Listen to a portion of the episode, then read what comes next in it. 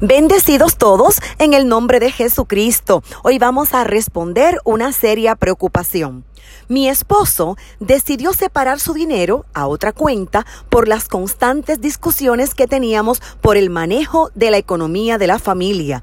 Estoy muy preocupada por lo que esto pueda significar. Antes de responder, sabes que puedes comunicarte con esta servidora llamándonos al 787-644-2544. También te invito a suscribirte en nuestro canal de YouTube Marlín Arroyo y en nuestro podcast en Spotify Marlín Arroyo.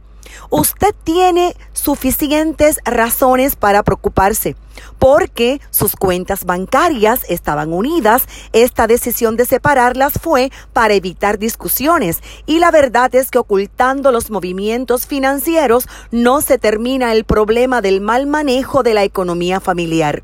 Muchísimos consejeros matrimoniales y planificadores financieros ven el aprender a manejar el dinero en forma conjunta como un paso para convertirse en una pareja funcional. Inclusive los matrimonios que desde el primer día han decidido mantener el control de su propio dinero pueden beneficiarse de cierto tipo de cuentas compartidas.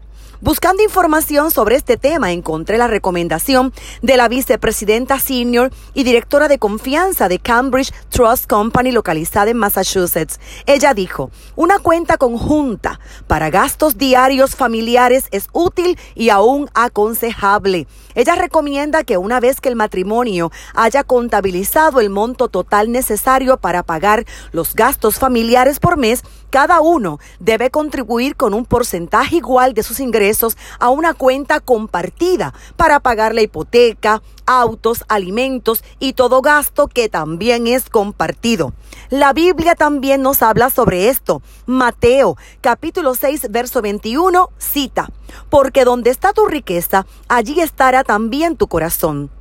Estas son palabras de Jesús, quien enseñó que para que nuestro corazón esté conectado con el cielo, nuestro tesoro también debe estarlo. Así que el dinero y el corazón tienen cierta conexión tesoros separados, corazones divididos. Recomiendo entonces que resuelvan el motivo de las discusiones. Tal vez sea la mala administración, el despilfarro del dinero, lleguen acuerdos porque en usted ya hay preocupación, seguramente dudas y resentimiento por la acción apresurada de su esposo y seguramente le traerá dificultades en el matrimonio. Los conflictos que tienen que ver con lo económico son uno de los motivos más comunes para el divorcio, aunque al final se diluciden por consentimiento mutuo. Este es el momento de resolver la razón de toda discusión y corregirse. La solución no es separar las cuentas para evitar discusiones, porque esto es como decorar el problema para que no se vea. Éxito y a trabajar con esta situación.